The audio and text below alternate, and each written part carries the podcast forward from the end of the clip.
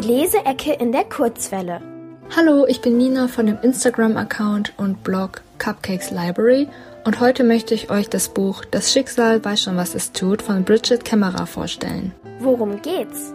Dieses Buch handelt von den zwei Jugendlichen Rob und Megan. Rob hat vor kurzem noch zu den beliebtesten Schülern gezählt, bis sein Vater die Familie zum Verruf gebracht hat. Seitdem wird er von allen gemieden. Aber auch Megans Leben läuft nicht rund. Nachdem sie im College-Zulassungstest geschummelt hat und damit automatisch alle Ergebnisse ihrer Mitschüler für ungültig erklärt wurden, ist sie in der ganzen Schule als Betrügerin bekannt.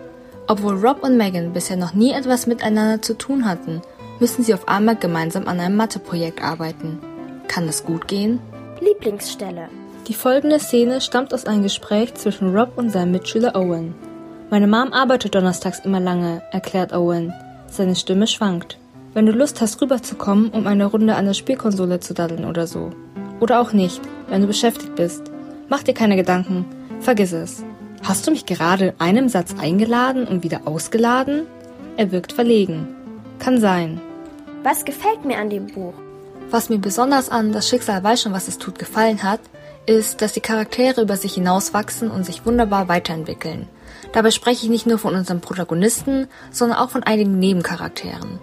Ich selbst konnte auch so viel von diesem Buch für mein Leben mitnehmen. Zum Beispiel zeigt es, dass es wichtig ist, offen über seine Gefühle zu reden, damit keine Missverständnisse entstehen. Oder dass es vollkommen in Ordnung ist, wenn man sich von seiner verletzlichen Seite zeigt. Dabei fehlt es im Buch auch keineswegs an Humor, also eine perfekte Mischung. Das Buch konnte mich so sehr begeistern, dass es letztes Jahr sogar zu meinem Jahreshighlight gehört hat.